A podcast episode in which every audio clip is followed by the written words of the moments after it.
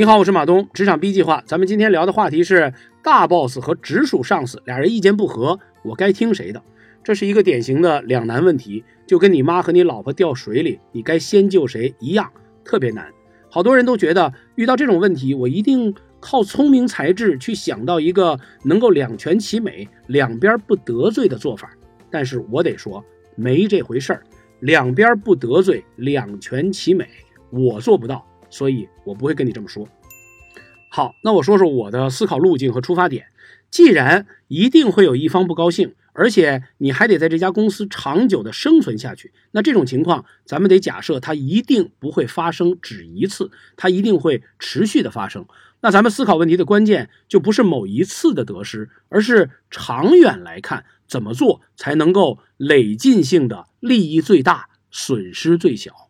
所以你要做的其实是选定那个损失最小的立场，然后不断重复。那你肯定会问说，我怎么知道哪个立场我的损失最小呢？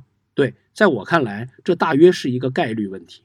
打德州扑克的人都知道，没有人能每把都赢，所以他们得专注长期盈利。啊，我知道有一个牌手特别牛，叫 Tom Dwan，他曾经跟全世界的人啊发下一个战书。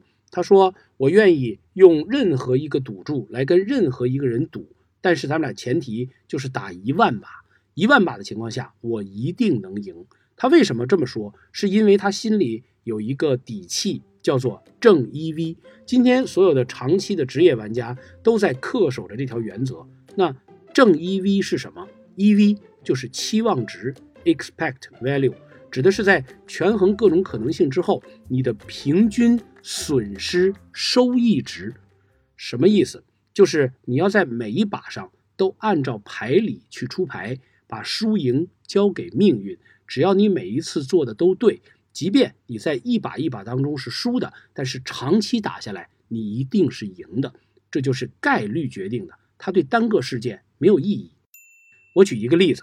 阿尔法狗是非常典型的一个正 EV 的例子。阿尔法狗是一台机器，它根本就不会下围棋，但为什么它能够赢世界冠军呢？是因为它对胜率的控制。阿尔法狗是一个高级的计算系统，它对每一手棋的判断根本不是这手棋厉不厉害，而是这手棋的概率是多少。赢的概率超过百分之五十，那就是它该下的棋。这样累积到中盘，你犯的错误就成了它的赢面。所以长期下来，他一定会赢。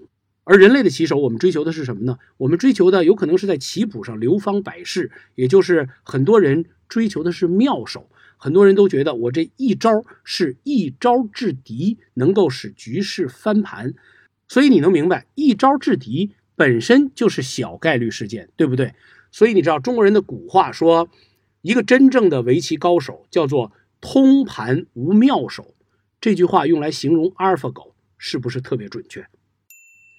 所以回到职场当中来，遇到单个事件让你左右为难的时候，判断的方法应该是拉长时间线，看概率，而不是多么机巧的应对今天的解法。因为即便赢了，它反而会给你造成一种心理上的暗示，就是聪明能过关，而不是按照事物本来应该有的正确的选择。通俗点说，就是别把这个事儿当一锤子买卖。你想想看，如果这个事儿重复一万次，这种做法是不是更有利？那么大 boss 和直属上司刚好意见不合，咱们从这个角度去想一想解法，也就是咱们不费那个心思去想眼下我该怎么选择，比如谁的权力更大呀，谁的意见更正确呀，谁更不会后悔呀，或者谁会不会发脾气呀，而是要从长期的工作当中去想。选择哪边对你更有利？以我个人的经验，遇到这样的问题，大概率你要选你的直属领导，因为在我看来，服从直属领导是一种非常重要的职业操守。在一个层级比较明确的公司系统里面，你的工作肯定是向直属领导汇报和负责任，对不对？而他相应的呢，是跟他的直属领导，也就是大 boss 再来负责。所以一层层往上，这是保持一家公司队形一致、行动高效的最好的解决方法。但凡这个大 boss 是个明白人，你没有执行他的意见，最后出了什么问题，他会去找你的直接领导，而不会来找到你，不会赖到你头上。你不用背这个锅，因为他知道这不是你的事儿。退一步讲，你真的碰到了那种傻叉大 boss，因为你服从了直接领导而惩罚你，甚至开除了你，那你放心，我相信到了其他地方，说到离职原因的时候，你会获得正加分。听到这儿，有人会不甘心说：“马老师，网上那么多方法教我们如何两边不得罪，难道这些方法都是扯的吗？都没用吗？